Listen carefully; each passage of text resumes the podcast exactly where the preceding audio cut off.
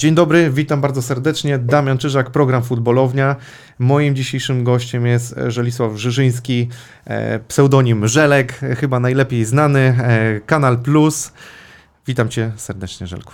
Witam cię, Damianie. E, pierwsze pytanie, bo w zasadzie Michał Kołodziejczyk zgodnie z obietnicą swoją i, i, z tymi takimi zapisami nieformalnymi powiedział, że wita cię e, po powrocie w Kanal Plus i, i faktycznie ten powrót twój nastąpił.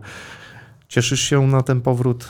Bardzo się cieszę, bardzo się cieszę, że nastąpił, bo faktycznie przez ostatnie miesiące już bardzo odczuwałem taki brak e, pracy redakcyjnej, brak pracy dziennikarskiej, no bo ja zacząłem pisać do krakowskiego tempa w drugiej klasie licealnej, więc jak tak, jakby się tak policzyło, to to już uff, strach przyznać, zaraz będzie 30 lat od pierwszej publikacji.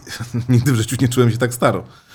Mm, I od samego początku, jakby jak w połowie stycznia zrezygnowałem mm, z pracy w Pili Pili, tak właściwie z dnia na dzień, to było to fantastyczne. Powiem szczerze, że e, od razu właściwie się odezwał e, albo tego samego dnia, albo następnego, ale na pewno nie dwa dni później. E, Michał przysłał mi SMS-em pytanie, czy możemy następnego dnia kolejnego porozmawiać już na Teamsach z ważnymi osobami w Kanal Plus na temat mojego powrotu i czy, i czy dalej jestem chętny. No więc to było coś takiego, co mnie złapało też za serce, że jakby ja nie musiałem, mimo tego, że decyzję podjąłem praktycznie z godziny na godzinę, że, że odchodzę, to nie musiałem tutaj szukać pracy, tylko zadzwonił Michał, rzeczywiście no, okazał się człowiekiem swoich słów, powiedział, że drzwi są dla mnie szeroko otwarte do kanału i zawsze były.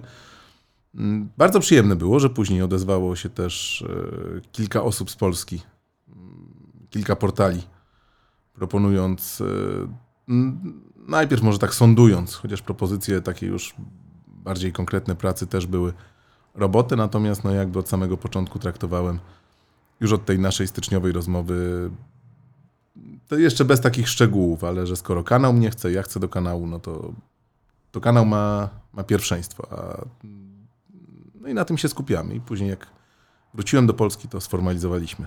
To chyba w ogóle bardzo miłe, że, że, że jednak ktoś po pierwsze zadeklarował się, że, że otwiera przed tobą e, szeroko drzwi na, na twój powrót, e, tym bardziej, że nie było tak do końca powiedziane, ile on będzie trwał, a po drugie, że to jest twój pracodawca, e, no, tam gdzie pracowałeś wiele lat, masz pewnie sentyment i twoje serce tam było.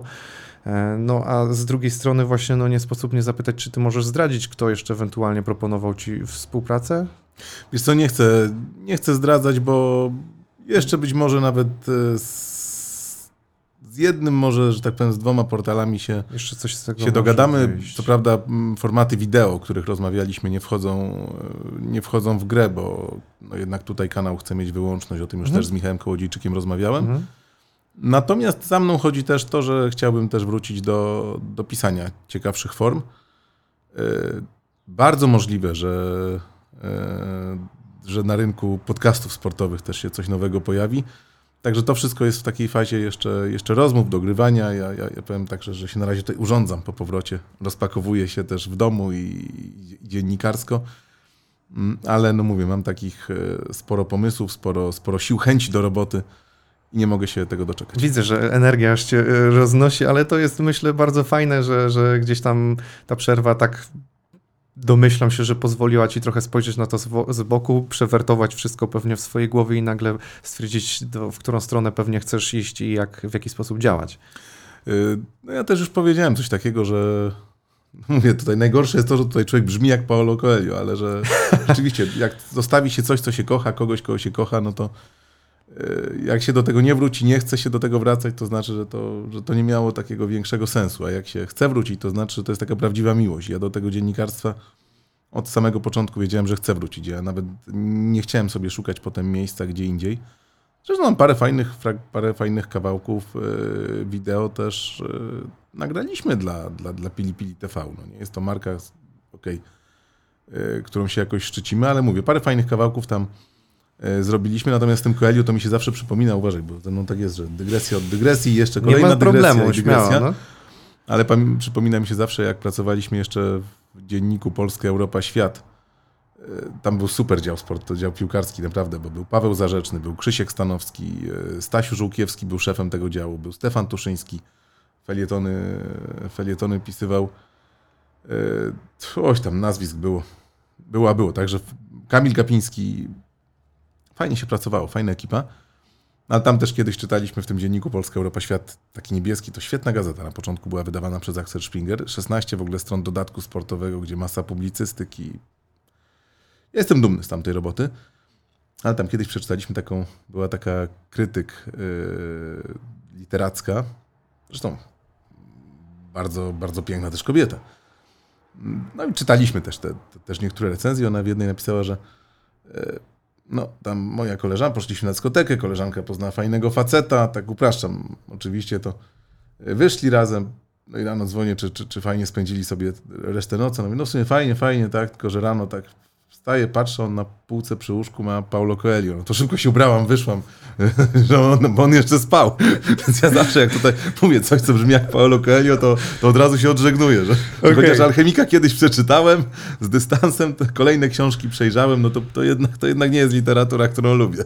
No, może faktycznie, nie wiem, może dzisiaj to jest wstyd przyznać się, żeście czytało, ja też przeczytałem, więc jakby, no, ale dobrze wiedzieć, czego nie czytać, albo, albo o, czym, o co w tym, o czym się rozmawia. z dystansem lub czytać sobie, jako, no mówię, jako Tak, takie... ale wiesz co, muszę zapytać jeszcze o, o kwestię twojego powrotu, bo po pierwsze wydaje mi się, że przez dwa lata, nawet ten rynek medialny, nie wiem, czy tak śledzisz, on też szybko y, się rozwijał i dużo się działo przez te dwa lata, jak, jak wyjechałeś.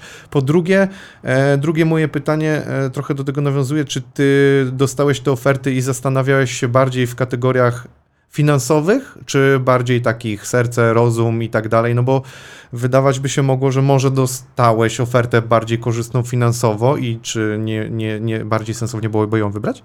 Tam nie doszliśmy jeszcze do rozmów A, okay. na temat finansów, y, dlatego że no mówię, jakby od samego początku też, respektując bardzo to, że Michał błyskawicznie się odezwał, y, kanał miał pierwszeństwo, więc nie chciałem też kogoś, kogoś zwodzić bardziej rozmawialiśmy na temat, na temat tego, co miałbym robić, e, jak, w jakich formatach, także, także do, do rozmów finansowych e, w tamtych innych kierunkach nawet nie doszło. Natomiast ja widzę, jak niesamowicie się, zwłaszcza chyba przez te ostatnie kilka miesięcy, e, rynek medialny w Polsce zmienia. No to, jak wzrost znaczenia treści wideo jest, jest, jest, jest nieprawdopodobny wręcz. Ja jestem takiego zdania, że dziennikarstwo pisane, prasowe nie umrze. Ja zresztą no, tutaj też znowu, tak jak szczerze, ja się w życiu czuję bardzo młodo. Jak ktoś mi mówi, że ja mam, ja sam sobie nagle uświadamiam, że mam 45 lat niedługo, to jest to dla mnie szok, bo całe życie myślałem, że 40 to już jest taki człowiek bardzo stary, no ten mi 40-latka i Stefana Karwowskiego pokutuje. Natomiast ja się naprawdę czuję na te 28-29 lat. Yy, ale tak dziennikarsko, to wiesz co, to ja się, to jest jedyne miejsce, tak patrzę, gdzie czuję się już takim dinozaurem. Ja naprawdę wolę przeczytać dobry wywiad, niż e, obejrzeć nagranie tego wywiadu. Ja wiem, że wygodniej robiąc coś w domu też postawić sobie telefon, czy włączyć e, komputer, słuchać. Nawet niekoniecznie trzeba patrzeć. Ale o ile podcasty w samochodzie na przykład tak gdzieś e, do mnie przemawiają, tak jadąc autobusem, ja też wolę poczytać, czy tramwajem wolę poczytać książkę, albo nawet wywiad w wersji pisanej, niż go odsłuchiwać. Natomiast no, trudno, trudno uciekać od tego, jak ten rynek medialny się zmienił i to, że właściwie dzisiaj każdy portal stawia w sposób, no, no nie to, że bierze, nie wiem, 30% swojego staku i, i, tutaj daje na wideo, resztę trzyma, tam 10 na to. Nie. 70-80% wideo. Tutaj musimy się rozwijać, na to, na to wszyscy czekają. A że do Mistrzostw Świata jest yy, już tylko kilka miesięcy, a że zagra tam Polska, to każdy chce mieć jak najlepsze te treści wideo, chce mieć najlepszych dziennikarzy, najlepszych gości, naj, najlepszą treść co najważniejsze i tutaj myślę czuć tę, czuć tę rywalizację bardzo dużą. Przede wszystkim w portalach. W telewizjach yy, chyba, chyba troszkę mniej, no bo tam jednak te prawa ograniczają. Jak nie masz praw do pokazywania bramek, to siłą rzeczy jesteś, jesteś bardzo ograniczony i musisz szukać innego zagospodarowania. Natomiast no, na, rynku, na rynku portali yy, to jest bardzo duża, myślę, teraz rywalizacja i wszyscy już uznali, że idą stronę wideo. Mhm. No muszę przejść do tematu yy, związanego z Pili Pili z Zanzibarem. Oczywiście będziesz mógł mówić to, co możesz mówić, czego nie możesz, to, to powiesz, czego nie możesz, e, ale zacznę od prostego, myślę, pytania. Czy ty jeszcze umiesz powiedzieć coś w Suahili? Myślę, że kilakitu, wszystko. Ja się bardzo aktywnie uczyłem od samego początku Suahili, chciałem się dogadywać I do dzisiaj mam, e, do dzisiaj sobie staram się robić 4-5 lekcji przynajmniej Jeszcze to Eee, ciągniesz, tak? Cały czas ten. w Duolingo, Okej. e, żeby nie zapomnieć tego, czego się nauczyłem. Zresztą to jest piękny, taki dźwięczny język. No, to, jest, to jest naprawdę, on aż, on aż gra w uszach i może kiedyś się przyda. No, jak już tyle się go nauczyłem, to, to, to, to chciałbym, żeby chociaż ta umiejętność takich prostych rozmówek mi została. A z, z czym wracasz z Zanzibaru? Oprócz tej całej sytuacji pewnie niekomfortowej dla ciebie, to, to z czym wracasz? Z jakim doświadczeniem? Z, z, co, co udało ci się wyciągnąć jakby z tego, jak tak dzisiaj pewnie możesz trochę bardziej neutralnie już na to spojrzeć z boku, no bo podsumować pewnie już coś tam podsumowywałeś, nie? Z doświadczeniem życiowym wracam niesamowitym, myślę. Oprócz pięknych krajobrazów oczywiście. Tak, piękne, piękne krajobrazy, opalenizna, szum oceanu. No, dokładnie. przypływy i odpływy każdego dnia. Mówię, takie bieganie z dzieciakami po plaży, dzieci przychodzące ze szkoły i biegnące plażą, tata rzuć piłkę albo tata gramy, wskakujące od razu do basenu. No i takie półtora roku to jest coś, co naprawdę każdemu można życzyć. Zresztą Ale żałujesz sobie- tego dzisiaj z tej, z tej, ze względu na tą sytuację? Mm. To by trzeba rozpatrzeć e, parodrogowo, bym powiedział. Żałuję, że, mm, że Pili Pili w takiej formie skończyło albo zawiesiło wtedy działalność. E, Żałuję, że cała ta piękna idea wokół Pili Pili, która naprawdę przez rok była, mm, no tak się skończyła, że nie udało tam się zrobić dużo więcej rzeczy, na które wszyscy chyba tam liczyliśmy. Że no, ta społeczność, która powstała, bo to była społeczność, to nie ma co ukrywać. Tam przyjeżdżali ludzie, niektórzy nazywali to sektą, ale no to przyjeżdżali ludzie, którzy tam szukali czegoś innego i znajdowali coś innego. I to było fantastyczne, bo ja bardzo lubię rozmawiać z ludźmi, tam poznałem masę ciekawych ludzi. Właściwie z każdego zakątku kraju, spoza Polski yy, i, i o różnym stopniu wiem, wykształcenia, w różnym wieku. To było kapitalne. Kapitalne było to, że wyjechaliśmy z Polski w momencie, każdy mówi, no nie pojechałeś, nie sprawdziłeś, nie sprawdziłeś dla kogo będziesz pracował, że, że ciąży tutaj nad nim wyrok. No nie sprawdziłem, ale sprawdziłem dwóch prezesów zarządzających, mm, którzy byli w Polsce bardzo znani. Oni niestety, mm, oni niestety no, są w takiej samej sytuacji jak wszyscy prac, pracownicy. W pewnym momencie stracili jakby też kontrolę nad firmą, nie ze swojej winy. Ale rozmowy z nimi przekonały mnie, że warto tam wyjechać, zwłaszcza, że to był, e, to był to była jesień 2020, tak? Wtedy nawet nie było jeszcze terminu pojawienia się szczepionek. Przed nami był potencjalny zimowy lockdown, całkowity. Mm, Dzieci przestałem posyłać do przedszkola wtedy, e, a żywka do, do zerówki, no bo, mm, bo dziecko właściwie po dwóch dniach ktoś z klasy chorował na koronawirusa i wszyscy szli na kwarantannę, łącznie z domownikami, czyli praca byłaby niemożliwa. Moja żona była marketing managerem hotelu Marriott. Hotele były praktycznie wymarłe. Marriott był jedynym, który walczył e, przez cały okres pandemii, też udzielając schronienia lekarzom i tak dalej, i tak dalej. Więc niech każdy, kto mówi, że wyjechałem, nie sprawdziłem i tak dalej, zwłaszcza zostaliśmy tam zaproszeni na dwa tygodnie, żeby zobaczyć, jak wszystko wygląda, porozmawiać z pracownikami, porozmawiać ze wszystkimi. No niech każdy się postawi w takiej sytuacji. E, Czego się nauczyłem? Nauczyłem się tego, że ja i moja żona i dzieci jesteśmy w stanie podjąć takie wyzwanie, zostawić naprawdę pracę, którą kochamy, dom, który kochamy, mm, rozstać się z przyjaciółmi, z bliskimi na dłuższy czas yy, i wyjechać w nieznane na, na drugi koniec świata, na drugą półkulę. Yy, Doświadczenie życiowe jest nieprawdopodobne. No, poznaliśmy, mówię, ludzi, którzy zarabiają bardzo mało, nie mają nic, a jednak potrafią się tym podzielić i jeszcze być yy, niesamowicie szczęśliwi. Dowiedzieliśmy się bardzo dużo o sobie, że się zaadoptujemy w takich warunkach też. I ta adaptacja przebiegła bardzo dobrze, myślę. Dzieci spędziły kapitalne półtora roku. Mam teraz yy, syna, który we wrześniu będzie miał 8 lat, córkę, która ma 6,5 roku i oni mówią bardzo dobrze po angielsku. Są otwarci na, na świat. Nie ma grupy, żeby nie podeszły od razu, nie weszły momentalnie, nie zaczęły rozmawiać i, i nie weszły w tę grupę. No i to jest wszystko fantastyczne. Tak mówię, dziennikarsko parę, parę rzeczy mi się udało zrobić dla Pili Pili TV. Także myślę, że naprawdę, że ja jestem lepszym dziennikarzem niż, niż ten, który wyjeżdżał, bo też w takiej, że tak powiem, dziennikarstwie turystycznym mm, się mogłem trochę porozwijać o tyle, o ile mogłem. I to jest takie doświadczenie, którego nigdy. Natomiast Ja będę uciekał, być może chciałbyś usłyszeć jednoznaczną odpowiedź, żałujesz, nie żałujesz. Właśnie miałem... Żałuję się tego, więc ja Chciałem o to zapytać właśnie, czy, czy masz coś... Nie, to może inaczej, ja nie tyle, że chciałem zapytać, czy ty dzisiaj masz jakiekolwiek poczucie winy? Nie, Bo wiesz, wiesz Ja o co chodzi. Ludzie, ludzie próbują Ja jakby zrzucić na ciebie odpowiedzialność, że ty powinieneś mieć poczucie winy za tą sytuację i powinieneś wziąć cokolwiek na siebie. I teraz się zastanawiam, jak ty czujesz się z takimi zarzutami, bo Yy. uważam to też nies- niesprawiedliwe, ale ciekawe jestem twojej opinii, jak na to patrzysz teraz. Nikt jeszcze nie powiedział mi tego w twarz. Y, Odzywało się do mnie nawet na Facebooku sporo ludzi, których poznałem wcześniej w Pili Pili, którzy mieli wykupione pobyty, które nie doszły do skutku.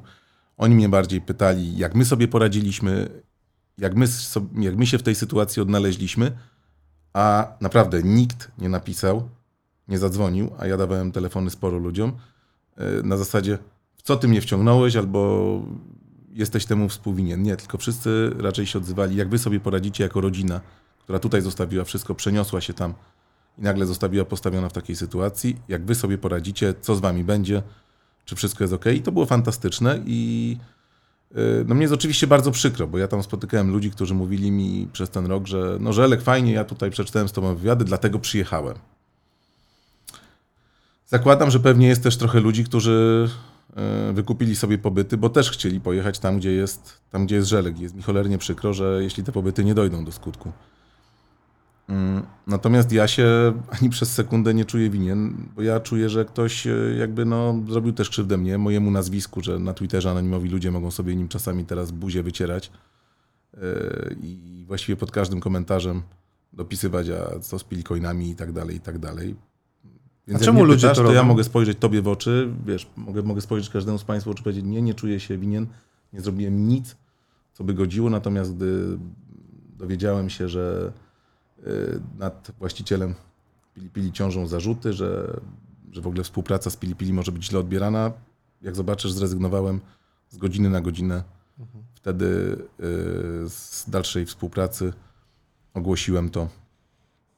Chociaż licząc cały czas, ktoś też mi zarzuca, że nie napisałem jakby elaboratu wtedy. Nie, bo ja cały czas wtedy liczyłem, że mm, o ile na e, właścicielu ciążą zarzuty w Polsce, o tyle Pili Pili jakby się podźwignie, bo gdybym ja powiedział wtedy, że odchodzę, bo moim zdaniem firma zaraz runie, czy coś takiego, no to wtedy byłby bardzo prosty zarzut. Nie, no runęliśmy, bo Żelek sprowadził czarny PR i, i odstraszył ludzi. A ja cały czas wierzyłem do samego końca, że Pili Pili jednak przetrwa, że będzie się rozwijać, bo, bo cała idea tego, tego wszystkiego mm, naprawdę niedrogich wyjazdów na Zanzibar dla Polaków, które się kalkulowały, bo ja byłem cały czas też w kontakcie z dyrektorami finansowymi, którzy prowadzili tabelki, którzy o to wszystko dbali, skończyli tak jak ja, bo nie wszystko było zależne od nich, ale jakby pili pili w takiej formie, w jakiej było nawet przy tych cenach, się, się, się bilansowało ich, ich zdaniem. Więc jak mnie pytasz, to nie, nie czuję się ani przez moment winny. Ja wręcz przeciwnie czuję się, że czuję się, że po prostu ktoś ze mną zagrał i z moją rodziną bardzo nie fair, no bo mówię, postaw się w naszej sytuacji. Na dwa lata wyjechaliśmy.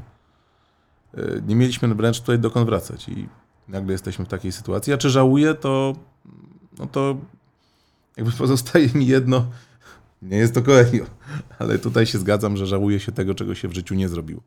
Ja bym pewnie całe życie, gdybym tu został w pandemii, żałował, a że nie spróbowałem, nie wyjechaliśmy, nie daliśmy dzieciom tej szansy rozwoju.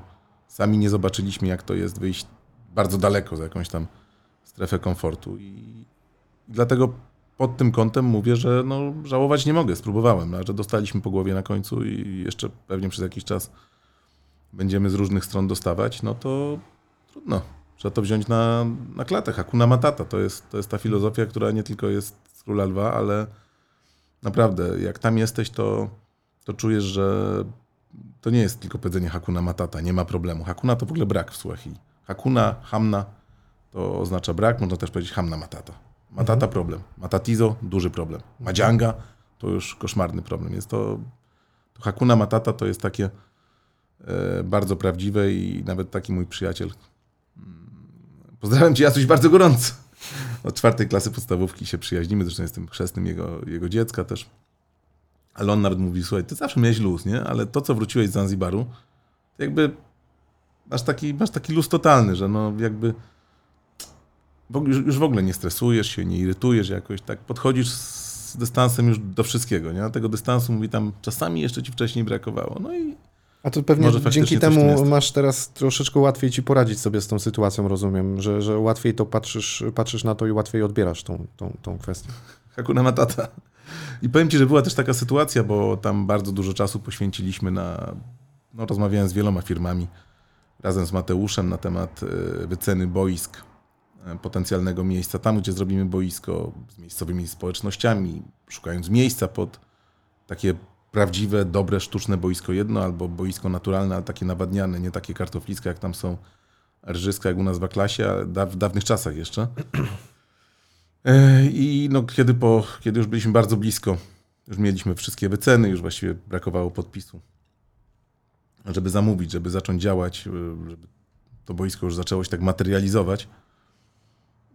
No i wtedy się okazało, że tego boiska nie będzie, że jeszcze czekamy, jeszcze tutaj trzeba inne. No i tej lokalnej społeczności, z którą rozmawiałem, trzeba było powiedzieć tym liderom, że no przepraszam, straciliśmy trzy miesiące, musicie sami sobie radzić, bo no, to, to, ta piękna wizja, którą ja też, na którą ja też liczyłem, się nie ziści.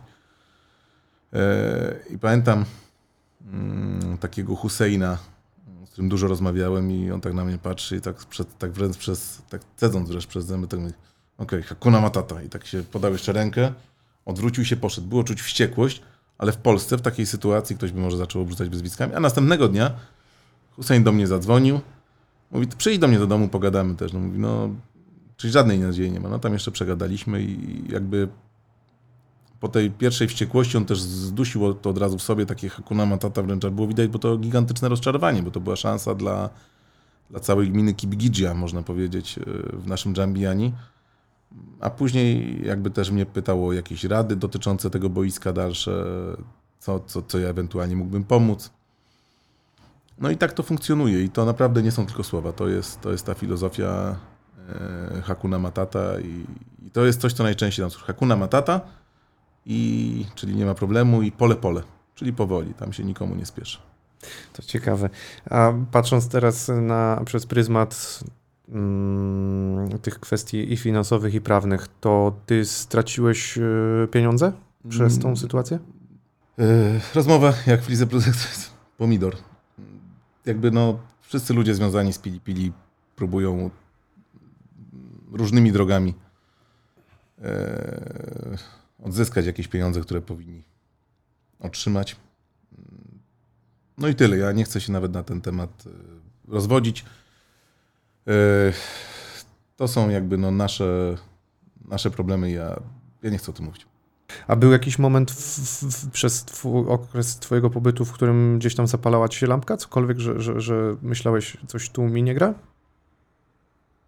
Wiesz co, były takie momenty, że no trochę gorzej jakby było czuć, że jest no, może troszeczkę gorzej, jeśli chodzi o dostawy, dostępność wszystkich produktów, ale czegoś takiego, że coś tu nie gra. Jak mi się zapaliła taka lampka, to, to mówię, to zapaliła mi się wieczorem następnego dnia. Przed południem już, już jakby oficjalnie ogłosiłem, że, mm, że nie pracuję dla Pilipi. Mhm. No wiesz, bo pewnie to, to może być jeden z takich zarzutów, że, że spędziłeś tam prawie dwa lata i, i nie widziałeś, żeby coś mogło się dziać złego i pewnie ludzie mogą pod, przez ten pryzmat myśleć, że, że no, siedział, widział, był na bieżąco, a z drugiej strony, no bo to od razu może myśleć, że gdzieś współuczestniczył w tej całej grandzie, nie? A z drugiej strony, no przecież równie dobrze mogłeś, tak jak mówisz, że jesteś sam oszukany, pokrzywdzony, no i pytanie właśnie, czy, czy przez półtora roku, dwa lata nic takiego nie wskazywało, że może to się za moment posypać jak domek z kart. Y, Jak zaczęło być, właśnie jak zaczęło coś wskazywać też i, i mówię, i, i zaczęło być trochę gorzej, to, to natychmiast odszedłem. Natomiast y, no, mógłbyś to samo pytanie zadać ludziom, którzy przyjeżdżali tam dwa, trzy razy w ciągu minionego roku, a, a było takich sporo, którzy drugi albo trzeci raz przyjeżdżali, naprawdę.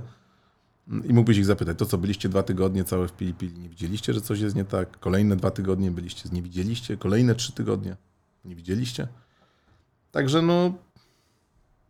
Ja nie odpowiadałem tam za finanse. Ja odpowiadałem tam za to, żeby, żeby zrobić coś dla lokalnej społeczności i za to, żeby, żeby ludzie, którzy przyjeżdżają, też mieli fajne aktywności, fajne aktywności sportowe, żeby dobrze się bawili i żeby przygotowywać fajny content e, wideo oraz, e, oraz taki, taki podcastowy. Pisałem też pisałem też teksty do mm, bardzo fajnego miesięcznika, który już niestety nie wychodzi.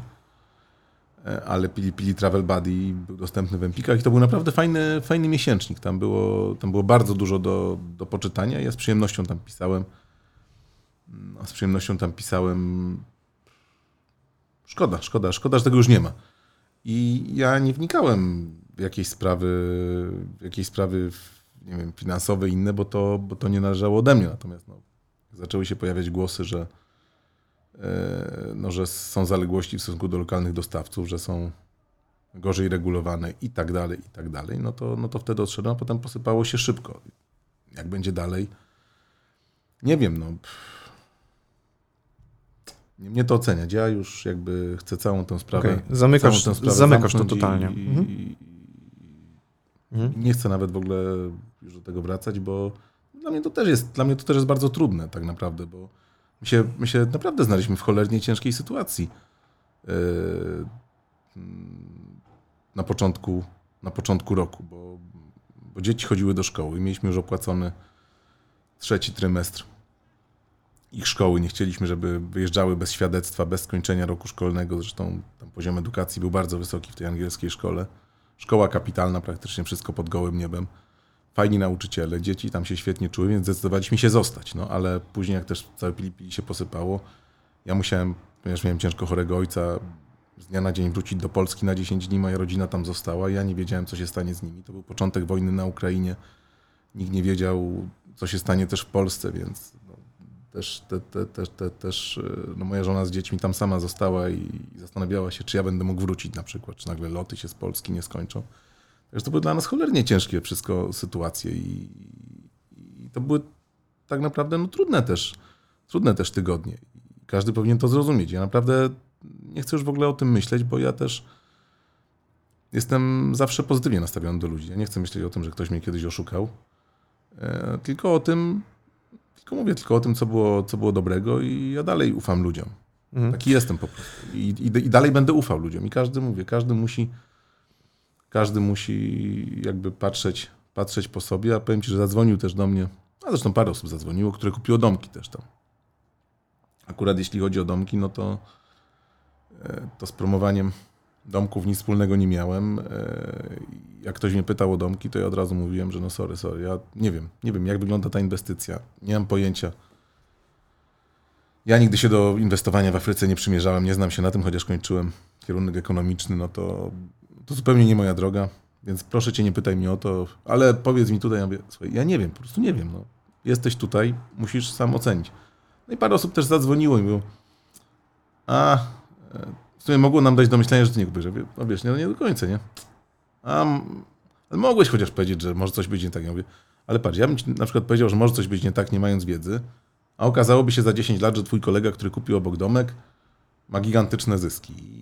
Ty byś wtedy powiedział, a no bo widzisz, przez ciebie nie zainwestowałem. Mówię, Ja wszystkim mówiłem, że ja jakby jeśli chodzi o sprawy inwestycji, domków, że ja widzę masę zadowolonych turystów, którzy przylatują tutaj, dobrze się bawią, dobrze się czują, wracają, a, a, w, a w tamte rzeczy się, się nie zagłębiałem i, i tak naprawdę mówię ci, no jakby ludzie, którzy się odzywają do mnie, którzy tam byli, znacz, no naprawdę, nikt nie powiedział, że ma do mnie o cokolwiek pretensje. Tutaj ludzie, którzy sobie wypisują w internecie i uwielbiają kogoś zaatakować, to, e, to znaleźli sobie jakiś fajny punkt odskocznie, nie? Żeby, żeby walnąć w żelka. Jak, jak mają takie życie, że to jest ich, ich cel i ambicja, to, to, to proszę bardzo. Ja mówię, ja wiem, ja wiem jak było, mam czyste sumienie e, i, i tyle. No. Dobra, dzięki. No, podsumowałeś, myślę, to, to mm, całkiem nieźle. Ja bardziej przejdę do tych przyjemniejszych rzeczy, bo e, czytałem właśnie te wywiady i, i o całej idei pomyślę. mm, Oczywiście, jak jechałeś, jak wyjeżdżałeś, to, to naprawdę brzmiało bardzo, bardzo optymistycznie, bardzo fajnie. Te wszystkie Twoje relacje, cały projekt i pomysł, tak jak mówisz teraz, że domyślam się, że bardzo żałujesz. I ja też w sumie sobie tak myślę, że szkoda, że coś takiego upadło, coś, co pozwalałoby na przyjeżdżanie chociażby no, ludziom do takiego miejsca, takiego kraju, gdzie możesz spotkać i różnych ciekawych osobowości, spotkać dziennikarza sportowego, e, byłych piłkarzy, którzy prowadzą drużynę piłkarską, mieć całą infrastrukturę zajęcia. I tak teraz sobie o tym e, myślę, czy w ogóle albo czemu ktoś nie podjąłby się tego w sposób uczciwy i taki transparentny, żeby wskrzesić taki kiedykolwiek pomysł. Miałeś y, y, takie zapytanie kogoś, czy, czy dałoby radę to pociągnąć albo stworzyć gdzie, gdzie indziej? Mm, jakby kilkudrogowo muszę ci na to odpowiedzieć. Po pierwsze, to jakby teoretycznie Pili Pili cały czas istnieje i teoretycznie można nam polecieć. Nie wiem, jak to będzie dalej. E, Nie wydaje mi się, żeby w tej formie mogło istnieć. przepraszam, y, że ci przerwę, bo tylko chodzi y, pewnie jeszcze tak, żebyś to przedstawił w ten sposób. Czy po prostu ten projekt od góry był zgaza, sk- jak się okazały te wszystkie rzeczy, czy on od góry był skazany na niepowodzenie finansowe, czy jednak na przykład ktoś dzisiaj mógłby wyłożyć ileś milionów i wykupić ten cały projekt i stworzyć to od początku na uczciwych warunkach? O. Ja mówiłem w wywiadach na początku, jak tam poleciałem, bo jest też coś takiego, niektórzy mówią, że to jest w ogóle zjawisko wręcz medyczne, Zanzibar High. Że jak tam polecisz, zwłaszcza z chłodnego kraju, widzisz ten świat, tych ludzi, ocean, no to nie dostrzegasz nawet jeśli coś jest złego, jest tuż przed tobą, to nie dostrzegasz tego. Właśnie to Hakuna Matata. A, taki detal. Y, I teraz tak. y, Myślę, że no to był projekt wizjonerski. Ja używałem tego słowa i takie miałem wtedy przekonanie. E, Zwłaszcza, że podczas pandemii się udało, to był jedyny, jeden z nielicznych na świecie kierunków, gdzie latały samoloty. Latały z Polski, czartery. E, Właściciel poszedł, można powiedzieć, all-in, zrobił czarter. Nie, nie jest prosto wyczarterować samolot w Polsce na, na regularny lot. Tam podczas pandemii, tej najgłębszej, gdy Zanzibar jeszcze był zamknięty, albo wyremontował, albo kupił, albo wynajął hotele. Więc miał jak przewieźć ludzi i dokąd przewieźć. Fajnie wszystko zorganizował i to świetnie hulało, no fantastycznie, były kolejki wręcz ludzi. Potem zaczęło się rozrastać ponad miarę, więc ja myślę, że w tej małej formie, jako tylko działalność turystyczna, y, to by się spinało, pomijając fakt, że no mówię, ja takiego bezpośredniego wglądu w finanse nie miałem, nigdy chcieć nie miałem. Y, Natomiast ci dwaj dyrektorzy, dość poważni ludzie, którzy tam, którzy, którzy Pili Pili zarządzali, no gdy Pili Pili się posypało, to zgłosił się do nich polski inwestor, który od Pili Pili jeszcze odkupił trzy hotele. Mm, takie te większe, te, te powiedziałbym o najwyższym standardzie. Odkupił z myślą, że odkupuje, a potem wynajmuje Pili Pili, żeby przez kolejne lata jakby mieć udział w zyskach, prawda? Masz swój hotel i to już jest twój i, i, i ty już masz zysk, masz kogoś, kto tym zarządza. No więc ci ludzie też nagle znaleźli się w trudnej sytuacji, bo kupili trzy hotele, co z nimi, co z nimi robić? Mm, Ale e, właśnie wynajęli tych dwóch prezesów z Pilipili, jakby im oddali w zarządzanie e, te trzy duże hotele i oni już, już sprzedają miejsca, już chcą, żeby no, te hotele były taką perełką też dla polskich turystów, ale nie tylko. Myślę, że to będzie trudne, bo no dzisiaj dużo kierunków już jest pootwieranych. Pandemii już nie ma, a ta pandemia tak naprawdę pomogła niesamowicie napędzić. No bo mówię, stały kolejki, żeby przylecieć. Tam miejsca były sprzedane na parę miesięcy do przodu. E, I no, to sprawiało, że było takie zainteresowanie, że jak ktoś chciał zarezerwować miejsce, musiał wykupić dużo do przodu. Mm, Dużo ludzi z tej społeczności zanzibarskiej, bo oni się cały czas do mnie odzywają, mówi, no my i tak będziemy latać na Zanzibar, bo jakby ci Masajowie, z którymi się zaprzyjaźniliśmy, cały czas mamy z nimi kontakt. Ci ludzie, którym pomagaliśmy tam, którzy nam pomagali, którzy okazali tyle serca, no my chcemy tam latać, chcemy... To jest nasze nowe takie miejsce na ziemi. Są to czasami ludzie, którzy no, całe życie jeździli właściwie nad polskie morze. Nagle tam poczuli, że, że tam się czują niesamowicie. Natomiast no, w takiej formie, no w jakiej formie to jeszcze przetrwa, to, to ja naprawdę nie wiem. Ja bym bardzo chciał, żeby ktoś na przykład zdecydował się mm, założyć akademię piłkarską na Zanzibarze, bo tam nie ma żadnej akademii piłkarskiej z prawdziwego zdarzenia. Jest niesamowicie dużo ludzi w każdym wieku kopiących piłkę na plaży głównie, bo plaża po odpływie jest twarda bardzo. Jak był tam Boguś Saganowski, to mówi, że wręcz halówkę się tu gra, a nie, a nie w beach soccera. I, to jest prawda. To jest naj, takie najlepsze miejsce do grania na plaży, żeby pokazać technikę, wszystko. To jest e, do grania w piłkę, to jest właśnie plaża, bo jest twarda, bo jest twarda i równa w miarę. Boiska są trzy sztuczne, koszmarne. Że Mateusza Cetnarskiego to później cały dzień następne Achillesy bolą i kolana, jak tam, jak tam zagrać, bo jeszcze one są piekielnie nagrzane. I są w koszmarnym stanie. No więc jeśli ktoś miałby kilkaset tysięcy dolarów do zainwestowania w skali kilku lat, to myślę, że mógłby tam zrobić akademię i robiąc to systemowo, wręcz nie tyle mógłby, co musiałby zacząć mieć z tego, z tego zyski, dbając też o to, żeby, y, żeby chłopcy, w tych, w tej, chłopcy w tej akademii, nazwijmy to, rozwijali się też pod kątem kulturowym, żeby byli przygotowani na, chociaż w jak największym stopniu, na skok kulturowy y, z Zanzibaru y, do Europy, żeby znali angielski, więc te lekcje angielskiego i to bardzo intensywne też tam musiałyby być, bo naj, najprościej by ich było nauczyć futbolu, bo i tak dużo potrafią i garną się do tego i mają fantastyczne warunki. Więc to by było najprostsze, ale przygotować na skok kulturowy i myślę, że taka akademia miałaby rację bytu, zmieniłaby w ogóle obraz życia na wyspie. Ktoś mógłby na tym jeszcze zarobić pod warunkiem, że chciałby to robić też, mówię, mając, mając w głowie ten, ten wątek jednak kulturowy, że pomaga, a nie tylko wyciągnąć jak najwięcej pieniędzy. I mam nadzieję, że może, że ktoś taki się znajdzie. Na razie, na razie jakby Mateusz Tutaj próbuje on różnymi kanałami jeszcze, jeszcze pewne, pewne rzeczy poruszyć. Yy, więc ja na razie nie idę w tym kierunku, ale, ale mam, w głowie, mam w głowie to, że to jest naprawdę ziemia niczyja piłkarska. Jest to za mała wyspa, żeby wielki gracz się nią zajął. Yy, a yy, dla małych graczy myślę, że to już by trzeba bardzo myśleć tak tak szeroko jak Krzysiek Stanowski, choćby z Kongo, więc jak widzę to, co się dzieje na Zanzibarze, no to przypuszczam, że ten projekt Krzyśka, chociaż z nim nie rozmawiałem o tym, jest, no to jest właśnie coś takiego, że chcę stworzyć akademię, żeby wykorzystać niesamowity potencjał ludzi wokół tej akademii i myślę, że to w okresie takim dłuższym jest skazane na sukces. Zresztą tam jak wyjeżdżałem, rozmawiałem z ministrem sportu na Zanzibarze i z szefem miejscowego związku piłkarskiego Zanzibar Football Federation, y, no to oni mówili, że Mamadou Sakho się przymierza do inwestycji, do zrobienia tam Akademii Piłkarskiej też, ale no myślę, że dla dwóch akademii na pewno też by było tam miejsca nawet trzech lub czterech. Mhm, to ciekawe. Teraz wracając do osób, ludzi, których poznałeś tam, e, bo tak czytając wywiady, rozmowy z tobą, to e, wiem, że bardzo sobie chwaliłeś i, i, wspominałeś o znajomości z Bogusławem Lindą, że to było dla ciebie też takim poniekąd spełnieniem może marzeń, czy no tak, że, tak. że mogłeś z nim pogadać, że, że wysłał ci życzenia na święta, tak? To, Nie, to... zadzwonił, zadzwonił, A, zadzwonił, zadzwonił w Nowy Rok. Zadzwonił w Nowy Rok, widzę. I co powiedział? Boguś. Ja mówię, Bogusławią, żelu. Bo zawsze do mnie żelu mówił. Żelu. żelu okay. Jak tam? I tak tym swoim głosem, tak? No, no, swoim głosem. No, w sensie, no tak, wiesz, tonacją, która jest znana. Nie, okazał się, okazał się fantastycznym. Okazał się fantastycznym człowiekiem. Bogusław Linda i no, naprawdę miałem okazję wiele godzin z nim przegadać, e, posłuchać wielu historii z jego, z jego licznych podróży, przygód także, także tych afrykańskich.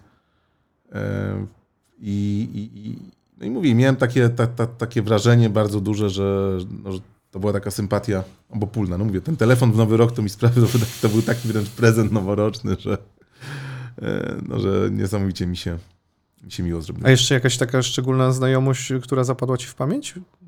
No, bo parę. tych znajomości domyślam się, że tak jak powiedziałeś, masz mnóstwo tam, tam i multum, historii, bo tam przygód. byli i tacy ludzie powiedziałbym to zwykli jacyś, którzy przyjeżdżali, a okazywali się w ogóle, no, to, znaczy zwykli, no, po prostu turyści, z którymi nagle łapało się genialny kontakt.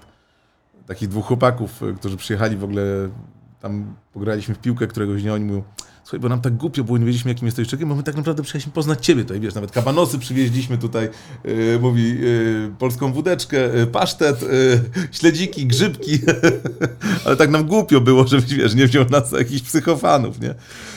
Bardzo sympatycznie sobie pogadaliśmy, ale też no, ci celebryci, nazwijmy to, którzy bywali na, na Zanzibarze, to yy, nie mogę powiedzieć, żebym z kimkolwiek miał, miał słaby kontakt. To naprawdę okazali się no, fantastyczni, cudowni, cudowni ludzie. Yy, I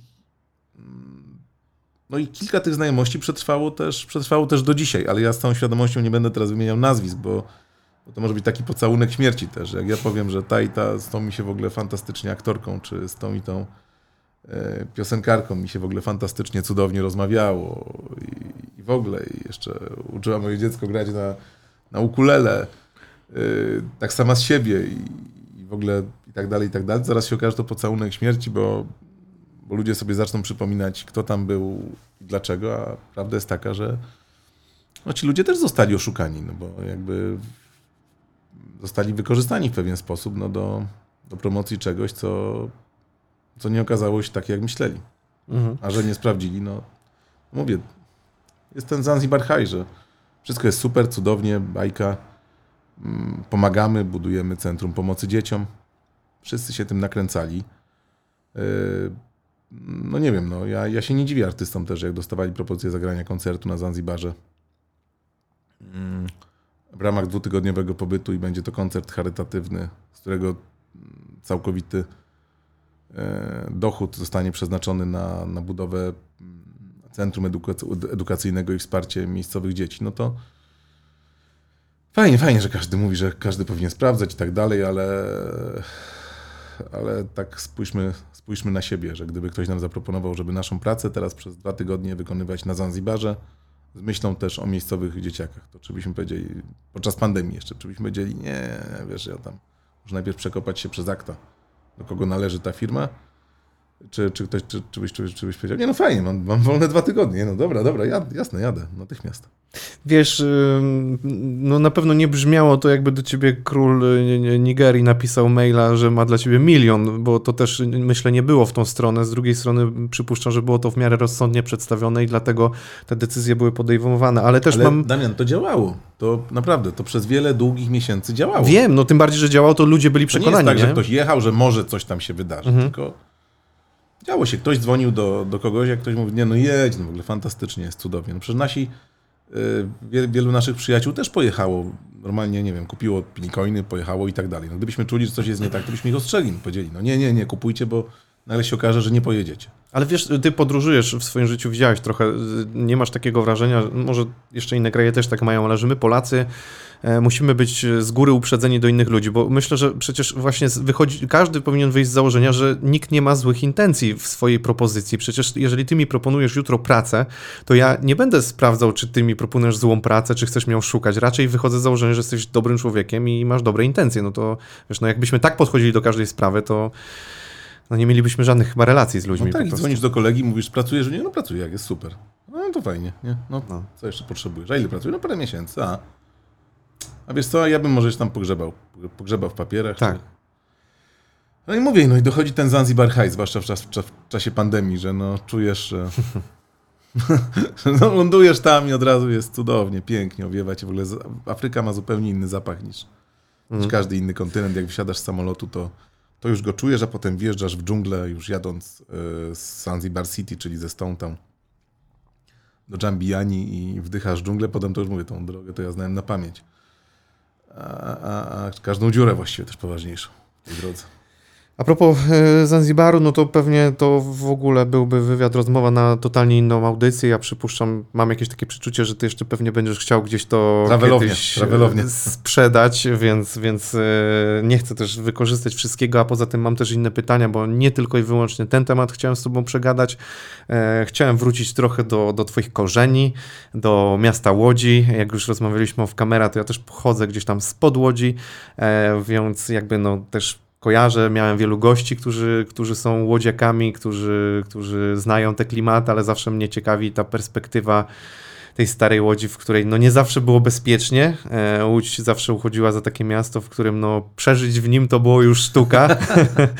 E, no i też łączą cię, e, ty się utożsamiasz zresztą mocno z Łodzią, z Bałutami, zresztą łączą cię jakieś tam powiedzmy e, koleżeńskie relacje właśnie też z Bałciakami, chociażby Gortat.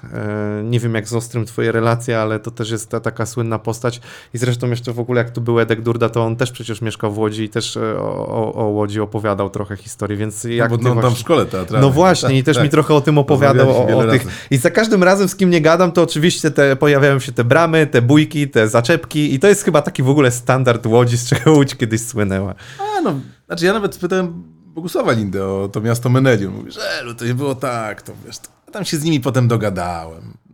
Ja mówiłem, że to jest ich miasto, w sensie, że to miasto słynie z nich też, to nie, to nie miało być obraźliwe tutaj, także dogadaliśmy się potem. Nie? No to jest taki stereotyp pokutujący. Łódź w ogóle teraz wypiękniała bardzo, jest bardzo dużo unerfów, czyli tych takich e, ulicochodników łączących e, Piotrkowską. Taka e, hipsterska z- się zrobiła, nie? Mocno. tak, Off Piotrkowska to jest w ogóle genialne miejsce, fantastyczne jedzenie, fantastyczne miejsce, żeby posiedzieć. Ja to w ogóle, no manufakturę lubię posiedzieć na rynku w manufakturze, ale no przejść się Piotrkowską przy słonecznej pogodzie, usiąść w jednej, w jednym miejscu, w drugim, w trzecim, spotkać znajomych, a co chwila ktoś przechodzi, to jest coś absolutnie niebywałego. Ja Łódź kocham, zawsze będę do Łodzi, zawsze będę do Łodzi wracał, wracał często. No, jak zaczynałem pracować w, e, w przeglądzie, później w dzienniku Polska, Europa, Świat, no to pamiętam, że do Łodzi to tak 4 godziny musiałem spod domu liczyć, żeby, żeby podjechać spod domu w Łodzi do, pod redakcję, no bo wjazd przez Janki, wyjazd z Łodzi przez Brzeziny, dojazd tam później przez Rawę Mazowiecką, Rozkopana, ulicę. Dzisiaj to godzinka samochodem, pociągiem godzina 15 i, człowiek jest, to są zupełnie inne czasy. Ja nawet kiedy taki miałem plan, żeby się nigdy z Łodzi nie wyprowadzać. Ja to w ogóle śmieszne, że dopiero po ślubie się przeprowadziłem do, do żony do Warszawy. Teraz mieszkamy pod Warszawą, ale dopiero po ślubie, nawet nie przed ślubem, chociaż nie wyobrażałem sobie, żeby, e, żeby ożenić się, no nie wiedząc jak to będzie mieszkać razem tak na stałe, a nie tam 4-5 dni w tygodniu. Jak to wcześniej wyglądało, ale Kanał Plus też mnie do tego zmusił częściowo, bo to był 2013 rok i wtedy była fuzja też kanału z Enką.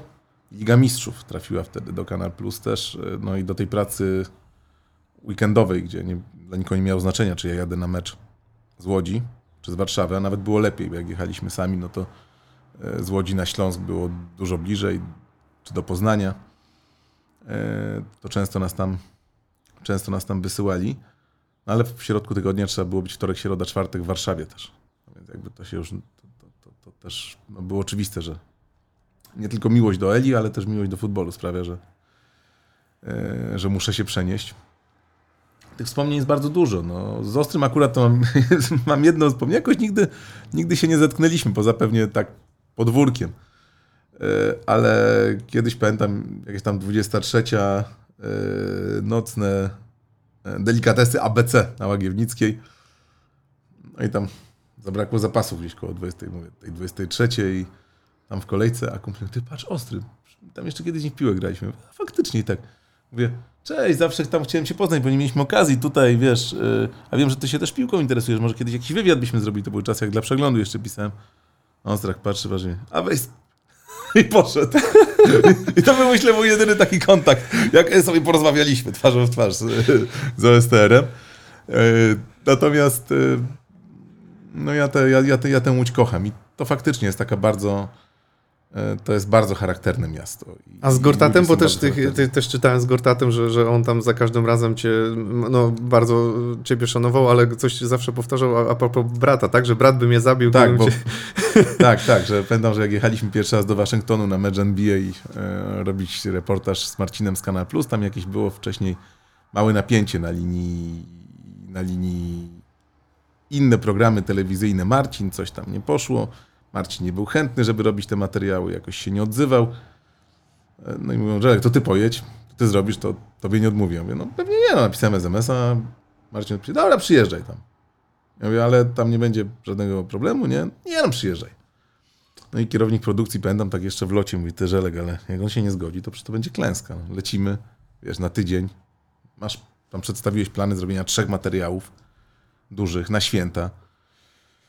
Jak to się nie uda, jak Marcin odmówi, ty mu dokładnie powiedziałeś, co my chcemy zrobić, ile tego w ogóle, co, tutaj, nie? Spoko, no nie no, zapytałem go, czy się zgodzi. Kurde, no ale jak się nie uda tego, no. No nieważne, w każdym razie lądujemy w Waszyngtonie, tam lądowanie było, nie wiem, około 13, 14, prosto do hali na mecz, no i w korytarzu w ogóle wpadamy na piątkę Wizards, tak się trochę rozgrzewającą, jeszcze zanim, zanim wyjdą na tę właściwą rozgrzewkę rozgrzewkę do hali i Gorytik krzyczy Żelek, no przyjechali, cześć tego, podniósł mnie w górę. No i ten nasz kierownik produkcji pyta, ty spytaj go, spytaj go od razu, nie? Mówię, no, on, a Marcin, o co mam mnie spytać? No, czy się zgodzisz, że tam trzy materiały? No pewnie, że się zgodzę, a dlaczego nie, nie? On mówi, a, okej, okej, to tam z Żelkiem? Jak ja mógłbym Żelkowi odmówić? Przecież to jest stara bałtycka gwardia, no brat by mnie zabił, gdybym odmówił komuś ze starej bałtyckiej gwardii. No, co no i on tak, a, okej, okej. Także Marcin też ma taki duży szacunek do, do Bałut. Zresztą, co ciekawe, teraz wygrał e, i tam widziałem sporo znajomych twarzy w drużynie Komarów ligę CNBA, czyli Centralny Nurt Basketu Amatorskiego. E, jeszcze mu się chce, no też chętnie jeździ do Łodzi, mówię, wraca, to myślę, że każdy z Łodzi jak tam, jak tam wraca na dzień, dwa, no to... Właśnie to jest takie zabawne, że, że ta łódź tak łączy ludzi mocno, że ja mam wrażenie, że jakby ktoś, kto się wychował w Łodzi, to jest jakby po takim obozie przetrwania, że, że później to scala ludzi w jedno, wiesz, jakąś taką tworzy relację, że przeżyłeś Łódź, to już przeżyłeś dużo, nie? Coś takiego jest. Jak wracałem, pamiętam zawsze z, od takiej koleżanki z Klonowej. Mieszkała przy, przy, przy Limanowskiego. Już nie było tramwajów po 23 czasami. No to wiedziałem, którym, którą stroną Limanki należy dojść do zachodniej, żeby tam już dojść do nocnego. Y, Gdzie, gdzie bramy są bardziej niebezpieczne, na którym fragmencie. No ale kiedyś zły krok i nagle e, daj piątaka. A trze stoi jakichś 4-5. Wyskakuj z kasy. Ale nie, nie mam tego. Wyskakuj z kasy. I, za, I nagle słyszę takie, Adaś? Taki duży gość. Adaś? O, czyli zna mnie z czasów podstawówki, bo wtedy nie wiedziałem jeszcze, że mam na imię Żelek. Nawet w dzienniku miałem wpisywane Adam i wszyscy starzy znajomi właśnie i rodzina do mnie mówi Adaś zawsze. A to zaraz jeszcze opowiem. Mówię, no tak. Sylwek, cześć! Chłopaki, yy, skoczcie na przykład jakąś flaszkę. Kolegi nie widziałem 3 lata. No, to, to akurat No i ten, ja mówię, to ja dam, nie, nie, jesteś naszym gościem, przestań, przestań, no, już na migusiu. no także, także tak to, tak to To wyglądało. chociaż na miło się skończyło, nie? Bo nie zawsze tak było, bo w Łodzi, z tego co wiem, to no, jedna ulica nie w, ten, nie w ten i miałeś 50% szans na przeżycie. Widzę w ŁKS, nie? I musiałeś odpowiedzieć. A pewnie, że wiesz co, ja akurat szczerze, nigdy chyba się nie spotkałem taką sytuacją, że, że jakby padło to pytanie. Ja zawsze miałem przygotowaną w razie czego odpowiedź, że Boruta zgierz. Mhm. ale e, liczyłem na to, że zdziwienie będzie tak duże, że zdążę uciec. Natomiast ja powiem ci szczerze, że nigdy jakoś tak e, od tego pytania moje, nie wiem, stan, stan, stan mojej facjaty nie zależał. Mm. Śmiałem się, bo Edek jak opowiadał, to bo wiele osób go pyta, że on tak właśnie chodzi ubrany w taką kurtkę gdzieś tam z tym rękawem i on mówił właśnie, że czemu ma tak zawsze podwinięte rękawy, on, że ma taką kurtkę, w której szybko może zadziałać w razie co i to po prostu mu pomagało. Ale y, właśnie z perspektywy tych y, dwóch klubów, to ty miałeś, y, jakby byłeś utożsamiany z którymś klubem jakoś tak szczególnie na tyle, żeby ktoś ci coś zarzucał? Wiesz to do dzisiaj czasem ktoś tam, czasem ktoś coś zarzuci, bo ja nie ukrywałem, że no, przez pierwsze 6 lat życia wychowałem się niedaleko, jeszcze nie było takie wychowanie, ale blisko stadionu Widzewa, tam był dom rodzinny. E, mm, Potem, e, potem przeprowadziłem się już na Bałuty z rodzicami, natomiast no, te pierwsze 6 lat życia to, to było blisko stadionu Widzewa. Ojciec e, zabierał mnie na Widzew. To był ten stadion, gdzie chodziłem. Natomiast jak zacząłem być, pracować w ogóle jako dziennikarz, nie wiem, wtedy ile, 16-17 lat już, to bardzo szybko, jak na którychś derbach Łodzi tak podniosłem rękę, to mój szef, wychowawca tego puścił, mam nadzieję, że mięśnie. Ja mówię, no widzę czego. Ty jesteś dziennikarzem, ty jesteś obiektywny. I ja się wtedy trochę dziwiłem, ale bardzo szybko zauważyłem, że jak zacząłem pisać, zacząłem mieć kontakt z piłkarzami z jednej i z drugiej drużyny, to już przestałem być kibicem Widzewa, a chciałem, żeby obu łódzkim drużynom dużo szło i nagle się złapałem po jakimś roku czy dwóch od tego momentu, że chyba chciałbym bardziej, żeby ŁKS wygrał derby. A wcześniej, no to mówię, najważniejszy mecz sezonu. Bo bardziej punktów potrzebował. E, Albo chciałbym, żeby ktoś, kto akurat ten konkretny piłkarz z ŁKS-u strzelił gola, no bo dobrze się z nim znałem, kumplowałem. Czy pasowało mi nawet pod charakter e, relacji, które sobie przygotowałem i tekstów. Później, a później mówię, jak zacząłem jeździć w Kanal Plus, to ktoś mnie tam pyta, a komu kibicujesz tego? Ja mówię, no kibicuję temu, pod, pod co mam zrobiony wstęp do, do skrótu do Ligi Plus. Że jak mam wstęp zrobiony pod to, że nie wiem, że Legia strzela dużo bramek głową i gra z Widzewem, no to chcę, żeby strzeliła dwie bramki głową Widzewowi, żeby mi się idealnie wszystko poskładało i żebym miał klamrę. Także no, aż mi czasem, czasem często mi brakuje takiego kibicowania wręcz, jak, jak ludzie pytają, a komu ty? Ja nie no, oglądam, to jest fajny mecz. No ale komu kibicujesz? Tutaj, na przykład na Zanzibarze też, jak kibice, tam czasami oglądaliśmy z jakimiś kibicami jakiś mecz nie wiem, mecz Lech Raków, no ale komu kibicujesz? Ja mówię, nie, nie wiem, no nie kibicuję, no. no. Patrzę, bo jest fajny mecz. Tak trudno powiedzieć, komu kibicuję, no. Tak, ja autentycznie myślę, że w dziennikarstwie to się w pewnym momencie ma już coś takiego, że no, zwłaszcza ta dziedzina, którą się tak blisko zajmujesz, no to naprawdę jesteś obiektywny. Yy, Ale tak a propos skojarzenia, to jeszcze pamiętam, że jak właśnie byłem szefem oddziału łódzkiego przeglądu sportowego, na pierwszym roku studiów etat dostałem, już to pamiętam, to 21 lat, miałem 20-21 lat. Starałem się być wtedy każdego dnia na treningu jednych i drugich. Co bardzo dużo dawało, bo miałem praktycznie wszystkie newsy, no, wszystkie numery telefonów e, do piłkarzy, do działaczy. No, przy, przy boisku zawsze dużo się słyszało, mówiło, kogoś zobaczyło. No, Uważam, że tego bardzo brakuje w dzisiejszym dziennikarstwie, ale mało kto ma na to czas w tej, w tej, w tej dobie, żeby rzeczywiście być codziennie na treningu. Często też te treningi nie są po prostu otwarte. Wtedy było inaczej. Ja na te treningi chodziłem i pamiętam, że zawsze i na UKS-ie, i na Widzewie witano mnie tym samym. Cześć ty Żydu. Dlaczego tutaj jesteś, a nie przy Alei Unii? Albo cześć ty Żydu. Dlaczego tu, a nie przy Piłsudskiego?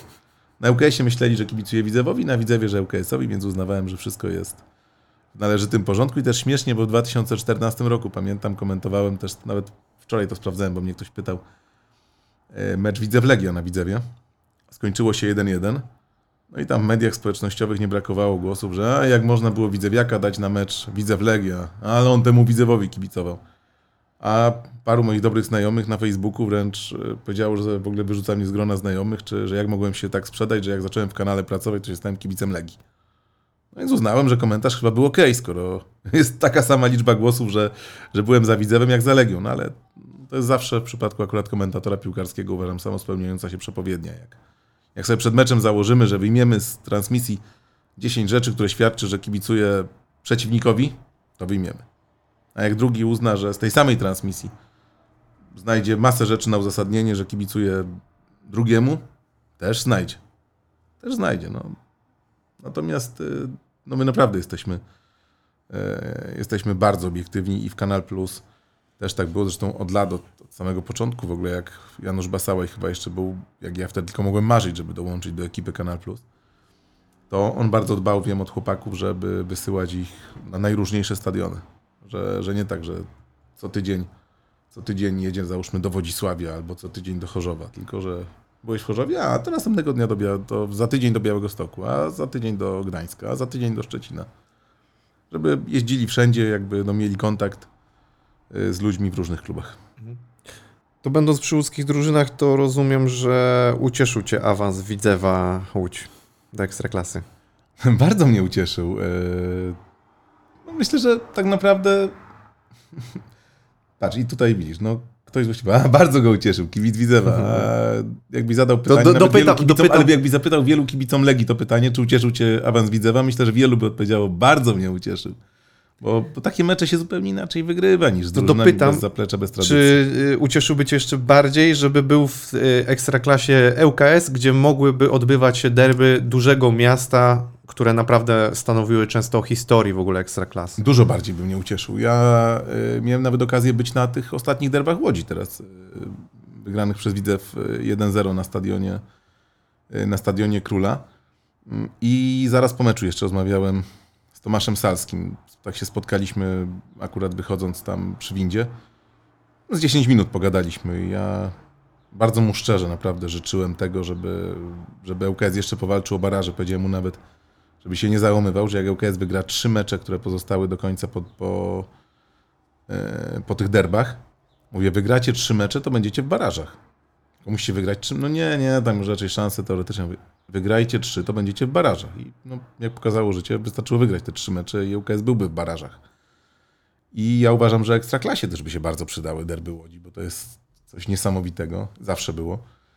No i taki klub jak ŁKS też z takim stadionem, też jego miejsce jest w ekstraklasie. No i tutaj myślę, że jakby kibice klubów takich mniejszych nie mają się co obrażać, bo ja uważam i zawsze się wszędzie podpiszę, że ucieszy mnie powrót Wisły Kraków do, do ekstraklasy, zwłaszcza, że ja jeżdżąc na staże do krakowskiego Tempa jako nastolatek, chodziłem na treningi Wisły, jakby zżyłem się też z tą Wisłą przez to, no bo byłem cztery razy w tygodniu czasami na treningach Wisły, widziałem Wojciecha Łazarka, jak przegania, jak ktoś mu tam podrzucił dwóch studentów z Kamerunu, powiedział, że świetni w ogóle tacy, a się okazało, że oni piłki nie potrafią kopnąć po 20 minutach i wziął tak pieszczotliwie. Chłopcze, idź już do szatni, przebierz się. Widziałem, jak Guillermo Fecin, pierwszy czarnoskóry wiślak, zaczynał. Także, no mówię, do Wisły mam gigantyczny sentyment. Ucieszyłbym się, jakby ruch Chorzów wrócił do Ekstraklasy, bo cała ta społeczność związana z ruchem to jest coś y, niesamowitego. Chciałbym Arki Gdynia w Ekstraklasie. Y, no, no i to są, to, to są te ośrodki, na których buduje się wielki futbol, gdzie jest dużo kibiców, gdzie jest zainteresowanie. Zawsze mówię, że jadąc, e, no, tak to często jest, że taksówkami jedziemy z dworca na stadion, czy to z dworca do, do hotelu, no to naturalne, więc z tymi taksówkarzami się rozmawia. Niektórzy się śmieją, że jak dziennikarz z nikim nie rozmawiał, to, to, to pisze, że z taksówkarzem, ale z nimi naprawdę się dużo rozmawia. I w Szczecinie, w Poznaniu, to jest naprawdę tak, że w Zabrzu, że tam czuć, że to miasto żyje, oddycha piłką. No tam zawsze jest. A, panie Żelku, to tutaj, jak, jaki dzisiaj będzie wynik?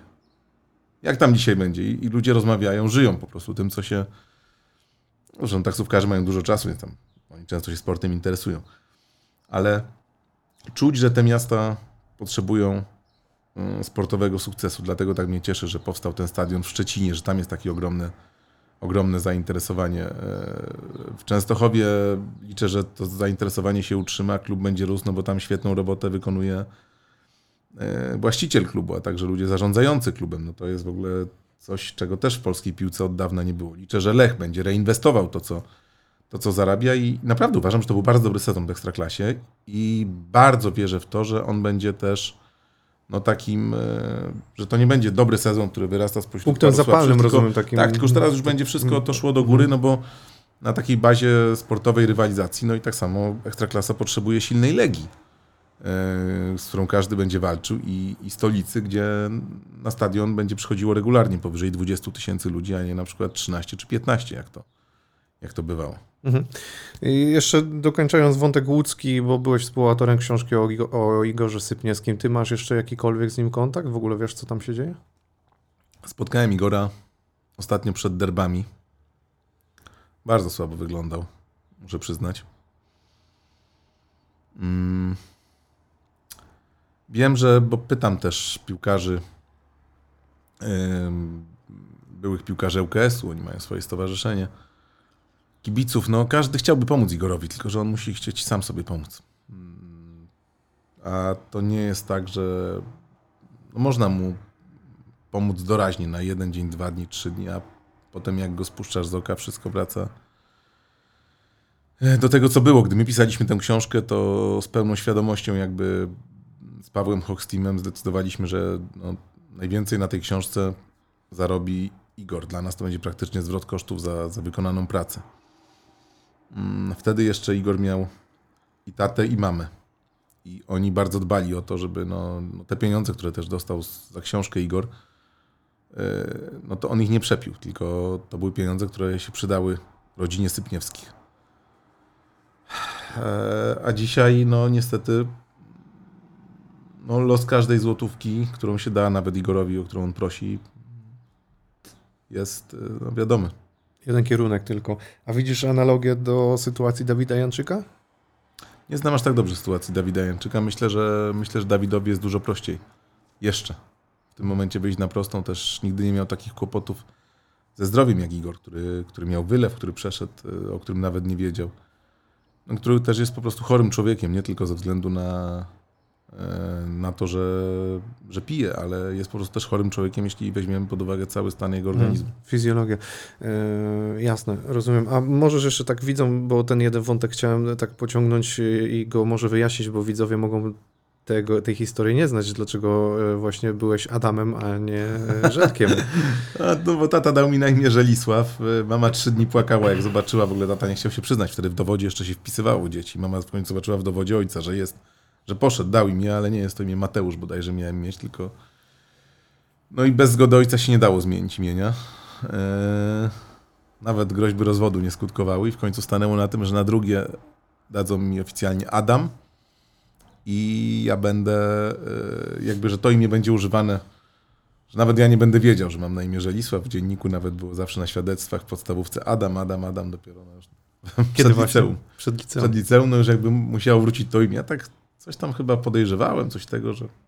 Ale bardzo mi się spodobało. Mi mama się bała, żeby mnie dzieci nie przezywały w szkole. No ale jakby mnie się to spodobało i dlatego Żywisława mam. Już nie jestem ostatnim Polakiem w alfabecie, tylko mój syn Żywek. Yy, no i bardzo mi się podoba ta, ta tradycja i, i to, że no moje imię też mi się mega podoba. Natomiast, żeby tak jeszcze dalej było zgodnie z tradycją, to Żywkowi na drugie stwierdziłem, żeby miał takie krótkie, międzynarodowe imię, tak jak ja, Adam, że gdyby coś, Mhm. coś nie tego, no to żeby mógł używać czasami, gdyby chciał. A poza tym chciałem na cześć mojego ukochanego piłkarza dać, no to, no to wybór był jeden. Cztery litery, fantastyczny piłkarz, krótkie międzynarodowe imię. A? I hokeista o tym imieniu też bardzo dobry był, którego bardzo lubiłem. Nie wiem. Grał w Manchesterze United. Erik? Erik. Brawo. A, ci, drobne, że- nie? E, Zawsze nie, mówię- nie, miałem to na myśli, e, wiesz, bo wiesz, czy tam nie wiesz, ja jestem olbrzymim fanem, jeżeli chodzi o Manchester Wiem, United, a wiem. zwłaszcza Erika Cantone. No, mam tatuaż nawet Udo zrobione A, to tego nie wiedziałem. w Manchester United i Erika Cantone. Był Rafał Nachorny, z którym rozmawiałem, też go podpytywałem, no bo miał okazję E, chyba jego pierwszy mecz, jak mówił, był skomentowany, więc no to fajnie słyszeć, bo jeżeli tak mówisz, no to, no to mamy wspólny punkt No. zaczepienia, jeżeli chodzi o Kantonę. A chociaż widzisz, tutaj te sympatie kibicowskie, nie? natomiast jakbym miał wskazać taki klub angielski, któremu, do którego mi najbliżej, no to bym wskazał Arsenal, ale no to tak jest najbliżej. Mhm. Jeszcze z czasów, jak grał naj, najbrzydszą piłkę na świecie, ale wygrywał. 1-0 to the Arsenal. Nie? Seaman w bramce, Dixon, Winterburn, Kiwun, e, Tony Adams, z przodu Parlor, Merson. Natomiast nie ma klubu w Anglii, którego naprawdę bym nie lubił. Zawsze był przeciwko niemu. Jest, są może 3-4 takie, które tak dość neutralnie traktuję, których powiedziałbym, że nie jestem może fanem. Ale na przykład ja i Manchester United bardzo lubię i lubię Manchester City. E, No, Liverpool, autentycznie. I ja jestem takim kibicem piłki brytyjskiej, że jak gra zespół z Anglii, to zawsze mu kibicuję i w lidze angielskiej powiedziałbym, że też kibicuję bardziej temu, któremu akurat uważam, że w tym sezonie może bardziej by się tytuł należał, że dłużej czekał, albo że no tak sam subiektywnie stwierdzam, że bardziej zasługuje na tytuł. I to jest właśnie kolejna odpowiedź na te, na te sympatie kibicowskie, że tak jak kiedyś rzeczywiście temu Arsenalowi, powiedzmy, najbardziej kibicowałem, najbliżej mi było, tak rzeczywiście no jestem fanem, ale powiedziałbym bardziej sympatykiem. Yy, I się tego nie wstydzę. No, płakałem po, po, po przegranym finale z Realem, Sons- Sons- e, z Realem Saragossa. Chyba Naim się nazywał ten, ten człowiek, który z połowy boiska przelobował Simana, to ja naprawdę pamiętam, że ja płakałem wtedy w domu. Natomiast no mówię, z czasem pracując w dziennikarstwie, to te sympatie kibicowskie gdzieś tam samemu mi z tym źle często, ale odchodzą gdzieś dalej, no i mówię, a Eryk to w 92 roku to się wzięło stąd, że byłem wtedy w ogóle, rodzina mnie za swoją krwawicę wysłała, wiem, że to był gigantyczny wydatek, pachniało sprzedażą samochodu, ale bardzo chcieli. Wysłali mnie na trzy tygodnie do szkoły angielskiej w Anglii na taki wyjazd, że urodziny angielskie się mieszkało. Ja miałem 15 lat. Dostałem chyba 120 funtów kieszonkowego na te, na te całe trzy tygodnie, z czego 35 szybko wydałem, bo koszulka Liverpoolu była przeceniona w sklepie z zeszłego sezonu. Takie piękne Carlsbergi jeszcze z tymi trzema pas, pasami. Ona Aha. mi bardzo przypominała koszulkę Widzewa wtedy też. No To już w ogóle, że trzeba ją kupić, to nie ulegało dla mnie Jeszcze hymn ten sam, nie? To już w ogóle był... Tak, a, a później jeszcze, no i później się okazało, że w ostatni weekend naszego pobytu będzie Charity Shield, obecne Community Shield. No i jakby od razu tam chyba połowę kieszonkowego, a przynajmniej ze 45 funtów poszło na przejazd i na bilet. E, Był to mecz Leeds-Liverpool. Fantastyczne widowisko, cudowne. Zawsze marzyłem też, żeby być na Wembley. Później byłem jeszcze e, parę razy, ale to był pierwszy raz. E, Wynik 4 do 3, trzy gole Eryka Cantony. No po prostu nie można się było nie zakochać w tym piłkarzu, chociaż, chociaż byłem tam w koszulce Liverpoolu. Mhm. A potem pamiętam jeszcze, że bardzo szybko jechaliśmy samochodem, bo tego samego dnia był finał olimpijski w Barcelonie.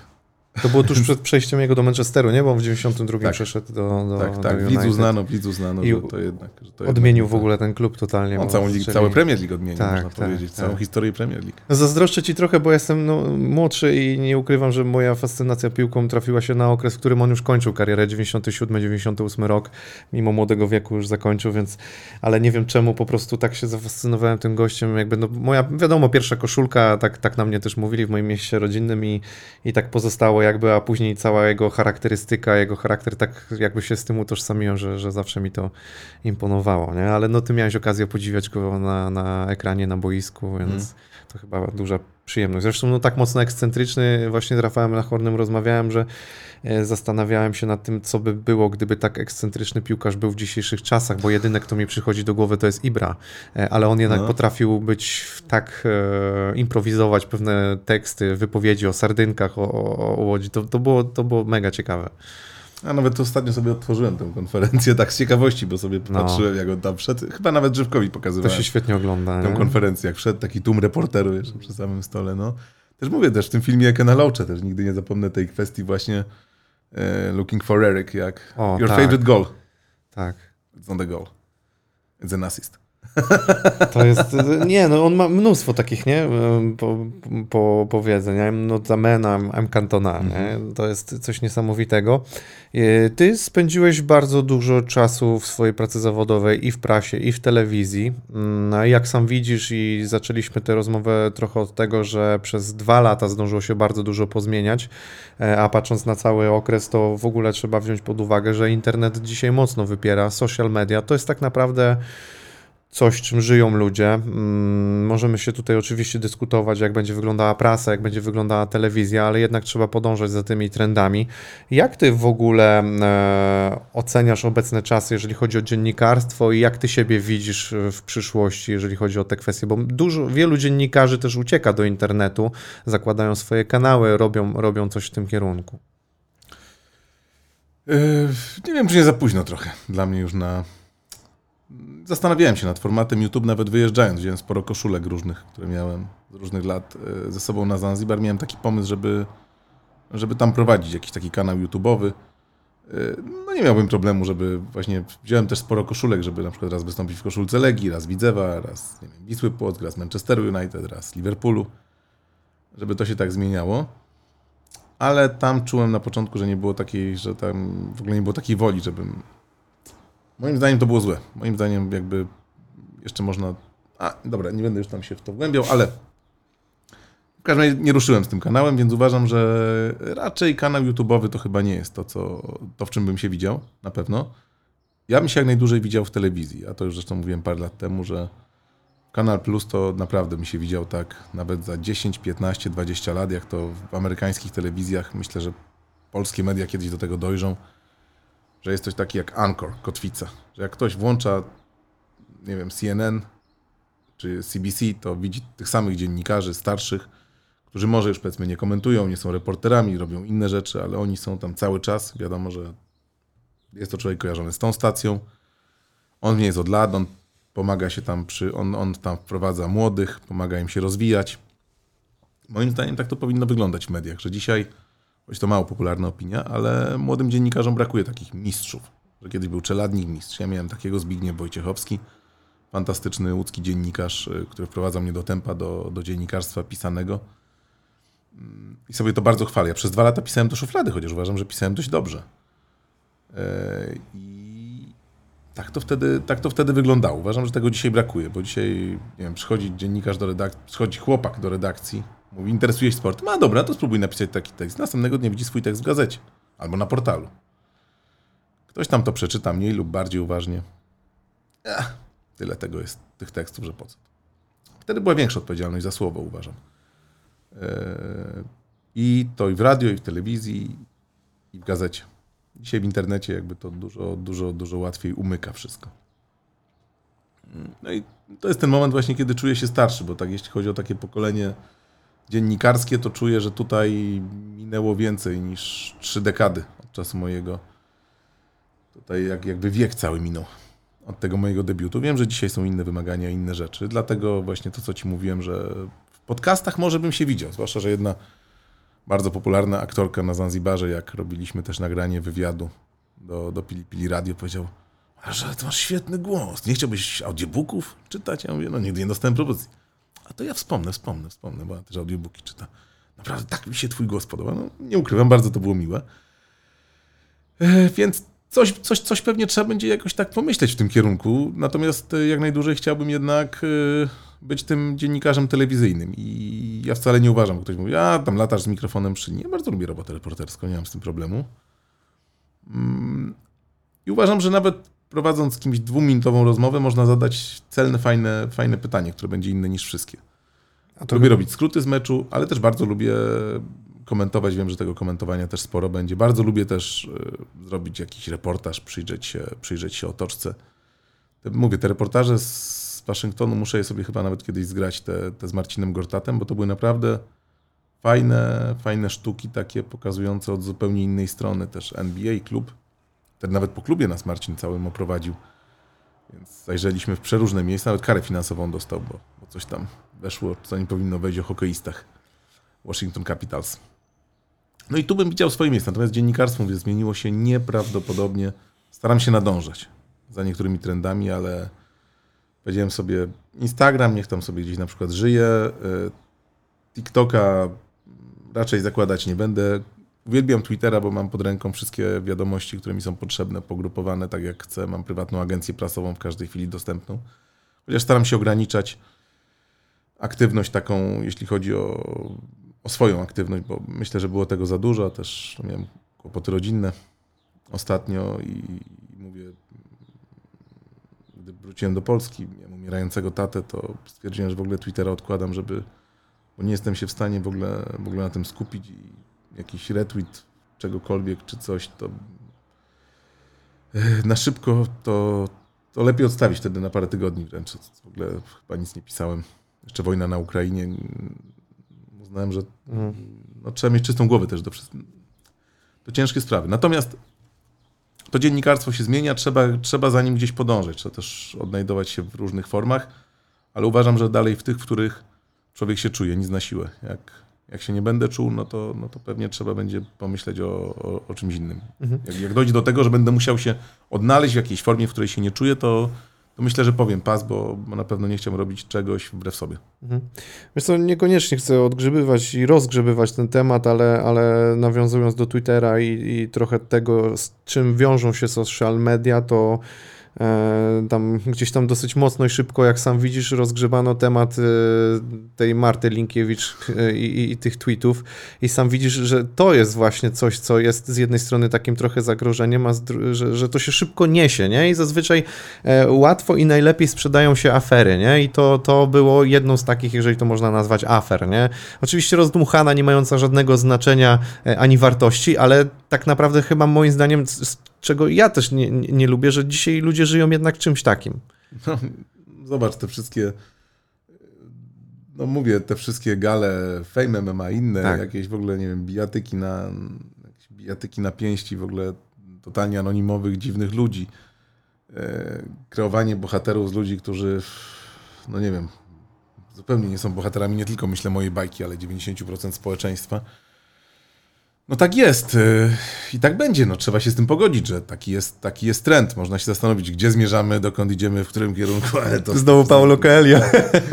ale, ale to by zajęło jeszcze wiele godzin. No, no tak po prostu jest, y, a myślę, że no jakby do nas należy decyzja, czy, czy się pod to podpinamy i skoro jest taki trend, to idziemy i, i padamy, do, wskakujemy do tej rzeki i płyniemy z tym nurtem, czy jednak no, zostajemy na brzegu ze świadomością, że coś tam odpłynie, ale, ale, jest, ale jest tak, jakbyśmy chcieli. Mhm. Tak, no niestety jakby znaleźć też e, równoważnik tego, bo ja sam e, dzisiaj jakby jestem w takim rozdrożu, e, na zasadzie się zastanawiam, bo powiedzmy prowadzę rozmowy, które trwają dosyć długo, mam ten komfort, że nie muszę jakby no, robić tego ani dla liczb, ani dla nikogo, ale no żeby to było ciekawe, interesujące, ale z drugiej strony sobie zastanawiam się wiele razy, czy przypadkiem nie iść w content, który no dzisiaj jest popularny, działa pod algorytm, ale to nie zawsze jest zgodne z tym, co ja bym chciał robić, nie? Być czy mieć, odwieczny dylemat Tak, ludzkości. tak. E, Chciałem dopytać teraz o kwestię podróżowania, bo oprócz Zanzibaru to dla ciebie i twojej żony to zawsze była pasja, prawda? Ja sam w swoim życiu trochę podróżowałem i rozumiem, że to jest coś, czym wy żyliście, coś, co było dla ciebie i dla twojej żony odskocznią od pracy, coś, dzięki czemu poznałeś świat, inne kultury E, i chyba śmiało można powiedzieć, że, że no podróżowanie uczy. Oj, bardzo. No dlatego, dlatego my też uważamy, że jakby dzieci to jest największa. Oczywiście oni są malutcy, ale my e, w 2018 roku, czyli Nela miała 2,5 roku, Żywek miał niecałe 4, to my samochodem przejechaliśmy pół Europy. No, po Wenecji z wózkiem, po Wenecji z wózkiem chodziliśmy tam po tych, co, co, nie, było, co nie było proste. Yy, nie wiem, w Austrii się zatrzymywaliśmy przy, jak, przy jakichś miejscach, gdzie można w góry fajnie podjechać, czy nad jeziorem Como z tymi dziećmi chodziliśmy po górach. A czym jechaliście kamperem, czy Nie, samochodem. samochodem? Tylko zatrzymywaliśmy się, bo moja żona pracowała w, w sieci Marriott, więc mieliśmy ogromne zniżki Wow. pracownicze, co, co, co pomagało tam. Od Mariotu do Mariotu. Marriott ma ogromną, Marriott to jest ogromna sieć hotelowa, więc to jest Tak, niekoniecznie tyle, tyle być- marek, że to no, są no, no, marki y, niżej lokowane, dużo tańsze, ale generalnie tak, tak, tak, no bo z takimi dziećmi to jakby chcieliśmy mieć też pewność, że tam, gdzie się zatrzymamy, no to jednak te warunki będą y, na normalnym poziomie, ale no poza tym, poza tym bardzo budżetowo. No i z tymi dziećmi, y, w ogóle dzieci mają powiedziane, że na każde urodziny y, będą dostawać prezent w postaci podróży. I jak byliśmy teraz, no to stwierdziliśmy, że muszą sobie połączyć i czy jak pojedziemy na tygodniowe safari Serengeti, Tarangire, Lake Maniaran, Gorongoro, no czy to będzie dobry prezent urodzinowy. No i pojechaliśmy właśnie na takie, na takie safari i oni, chociaż niektórzy turyści naprawdę mówili, nawet jak latali do Selu na takie jednodniowe safari, że to było bardzo męczące, że 12-letnia, nie wiem, 14-letnia, 10-letnia córka miała dość po dwóch godzinach siedzenia w jeepie, to nasze dzieci przez te 5 dni ani razu nie powiedziały, że się nudzi, że, że coś, a to jest 5 dni ciągłej jazdy jeepem po bezdrożach. No to... Więc one są kapitalnie zahartowane turystycznie. Na, na szóste urodziny Żywek poprosił, żeby wejść na Giewont, bo jak byliśmy, byliśmy w Tatrach, to tak patrzył i tak mu się to marzyło. No i pojechaliśmy w związku z tym e, na parę dni do Zakopanego i weszliśmy na Giewont e, z sześciolatkiem. A na piąte urodziny z kolei, bo byliśmy na nartach w Szwajcarii mm, i tam też e, podróżowaliśmy pociągami. Podjechaliśmy do takiej, na taką górę Stansenhorn, niedaleko Lucerny i e, tam na górze była wioska Świstaków, tylko że my tam byliśmy w kwietniu i ją otwierali od ją otwierali od maja. I Żywek tak to zapamiętał, że tam w sierpniu mówi, tata, mogliśmy jeszcze do Szwajcarii wrócić. Mówi jej, że podróż. Pięciolatek. A że mój serdeczny kolega Oskar Kaczmarczyk, yy, on jest teraz dyrektorem sportowym w Aluronie yy, Zawiercie. Mm, Wcześniej był yy, statystykiem reprezentacji Polski. Jak zajmowałem się też działem siatkarskim Kanal Plus, to jakby wymyśliłem sobie Oskara, który wtedy prowadził grecki klub jako trener, żeby był analitykiem i uważam, że historię, którą opowiadał meczu, pokazując wszystko na naszym systemie Piero Oskar, no to, to była w ogóle bajka, bo ludzie naprawdę wiedzieli, dlaczego ktoś wygrywa, dlaczego ktoś przegrywa. I Oskar wtedy został trenerem klubu Nafes w Szwajcarii. Zadzwoniłem do niego, z kim przyjeżdżaj. No i kupiliśmy tanie loty do Bazylei i z Żywkiem przez 6 dni z pięciolatkiem codziennie pociągami wykupiliśmy taki travel pass i codziennie pociągami z tego Nafels ruszaliśmy w- gdzieś w różne miejsca Szwajcarii e, między innymi na ten Stansenhorn, żeby podejść tam i zobaczyć tę, te świstaki w wiosce.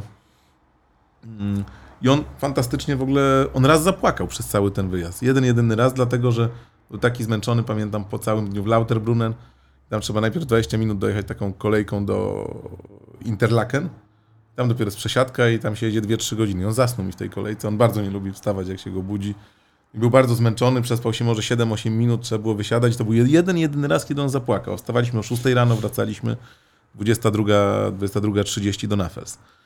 E, No więc nasze, nasze dzieci naprawdę, one uwielbiają podróżować, e, kochają jak coś się dzieje. Myślę, że to je bardzo uczy życia. No myślę, że to też może sprawiło, że no, jestem z moją żoną, bo ona kiedyś kupiła tak na fantazji bilety, kupiła na fantazji. Nie, najpierw mnie zachęciła, bo słyszała, że moim marzeniem jest zobaczyć śniegi Kilimandżaro. Jak jeszcze tam byliśmy sobą parę miesięcy, to nakręciła mnie, że akurat tutaj Egipt Air ma tanie bilety do Tanzanii, że tam do Kairu łatwo złapiemy z Polski jakąś szaloną środę. Polecieliśmy, weszliśmy wtedy na Kilimandżaro we dwoje, tam jej pierwszy raz powiedziałem, że ją kocham. E, A później ja wracałem chyba ze Skrąbeł Chatu z jakiegoś meczu wyjazdowego Ligi Mistrzów z Turcji. Nie było ze mną kontaktu, telefon wyłączony w locie i musiała szybko kupić, bo za 1200 zł się pojawiły jakieś bilety Air Europa na trasie Barcelona, Lima, Paryż. 1200 zł, no to mówię, no to kupuję, no co. No i stwierdziliśmy sobie, zrobimy podróż poślubną z tej podróży takiej trzytygodniowej e, po Peru. Także nie no, podróże to jest w ogóle uważam, że najwspanialsze, co można dać dziecku. Coś, dlaczego warto żyć, właśnie jeździć, oglądać inne kultury, zachwycać się i... No i to jest jeden z takich no, jeden z takich celów życiowych też, jak najwięcej tego świata zjechać, zobaczyć z jak największą liczbą ludzi z różnych krajów porozmawiać. A to chyba wyznaję bardzo podobną zasadę, bo też, też z tego założenia wychodzę, tylko że ja mam dopiero teraz małe dziecko, które ma półtora roku i też już zdobyliśmy No, trochę, już zrobiliśmy podróży z nim. Jak Żylek miał półtora, to z nim przeszedłem e, Tatry z Morskiego Oka przez Świstówkę, e, przez pięć stawów w plecaczku, także taki Ale- plecaczek dla dzieci i jedziesz. Widzisz, właśnie, bo to jest, y, myślę, ja też dlatego o to zapytałem, bo to jest dla mnie też ciekawe, ale jest mnóstwo ludzi, którzy boją się podróżować z dziećmi, nie? A myślę, że właśnie, bo jakby takie argumenty padają, że no moje dziecko jakby na dzisiaj może nie zapamięta nic, nie? Ale wydaje mi się, że nadal to dla niego jest mocno rozwijające, mimo że on może nie pamiętać za 10 lat, że w tym wieku był, nie? W ogóle pewnie nic nie będzie pamiętał, ale jednak on widzi, poznaje, dotyka, czuje, chociażby mówisz o zapachu Afryki, to już jest przecież zupełnie inny zapach, nie? Słuchaj, no ja mam teorię, że ja mam teorię, że, że, to zostaje gdzieś w dzieciach, bo jak, jak czasami oglądam, to jest jedno z moich ukochanych zdjęć właśnie tak na tej świstówce na górze, wiesz, Żywek i on, on cały dzień też ani razu nie płakał w tym plecaku będąc. E, Tam zjedliśmy, zjedliśmy na pięciu stawach jakąś zupkę, no to też pomidorową jad, jad, jad jak szalony. E, I on kocha góry. No to skąd ma, skąd ma tę miłość do gór? No z tego też pewnie, że gdzieś tam jako taki, jako taki szkrab, oczywiście nie może nic z tego pamiętać, ale jak ogląda zdjęcia, no to sobie nakręca też kolejne, kolejne filmy. Góry kocha, oboje kochają, oboje kochają z Nelą. E, No i myślę, że to, że to musi zostawać. Zresztą jedna, jedna z znanych aktorek, które były na Zanzibarze, e, przyleciała tam z trzymiesięcznym synkiem i uznała, że po prostu tamto dziecko jakby będzie łapało promienie słoneczne, mnogość kolorów, a tutaj była wtedy szara pandemiczna zima, no to dla niej wybór był prosty, że, że ona skonsultowała to z lekarzami. I lekarze też powiedzieli, że dla dziecka to będzie dużo zdrowsze w ogóle tam być na świeżym powietrzu, w takich temperaturach, a nie trzy miesiące. To, to, to akurat podziwiam, bo, bo no, wiem jak to jest z trzymiesięcznym dzieckiem i taki kawał drogi przepodróżować, to chociaż czasem takie dzieci są, jak się ma Śpi. takie bardzo spokojne, to śpi i, i jest okej. E, A tak z, z twoich relacji, z twoich wypowiedzi można bardzo mocno odczuć, że, że bardzo istotna i ważna jest dla ciebie rodzina. E, Jakbyś miał tego powiedzieć o roli ojca, bo tak też zrozumiałem, że akurat to mocno na ciebie wpłynęło No nie ukrywam, że to... i zmieniło, tak? Tak, no bo ja do 35 roku życia byłem radosnym kawalerem. No ja swoją żonę poznałem właśnie miałem 35 lat, a wcześniej to moje związki trwały przede wszystkim około 3 miesięcy. Tak to była taka bariera. I bardzo dobrze się czułem, jakby dopuszczałem. W ogóle się nad tym nie zastanawiałem. Dopuszczałem możliwość, że będę kawalerem przez całe życie. Natomiast no, później poznałem Elę, zakochałem się. Yy, mamy dwójkę fantastycznych dzieci i no i teraz sobie bez nich życia nie wyobrażam. Zresztą Żywek teraz złapał bakcyla piłkarskiego. Dzisiaj do ciebie przyjechałem też prosto z meczu w Otwocku. Na bramce, na bramce stoi, więc yy, za, wiem, że to jest za wcześnie na specjalizację, ale jak chce, no to niech broni. Natomiast trener bardzo fajnie, Wiktorii Sulejowek, bo też dba o to, żeby z przodu pobiegał i nawet dzisiaj ruletę zrobił i ruletą minął. Chociaż technicznie jest słaby tak między nami, ale, ale ja, ja nigdy w życiu nikogo ruletą nie minąłem na boisku, więc jeśli, naprawdę szacun jak tam w czwartej kwarcie, bo grają 4 razy 15 e, wyszedł do przodu.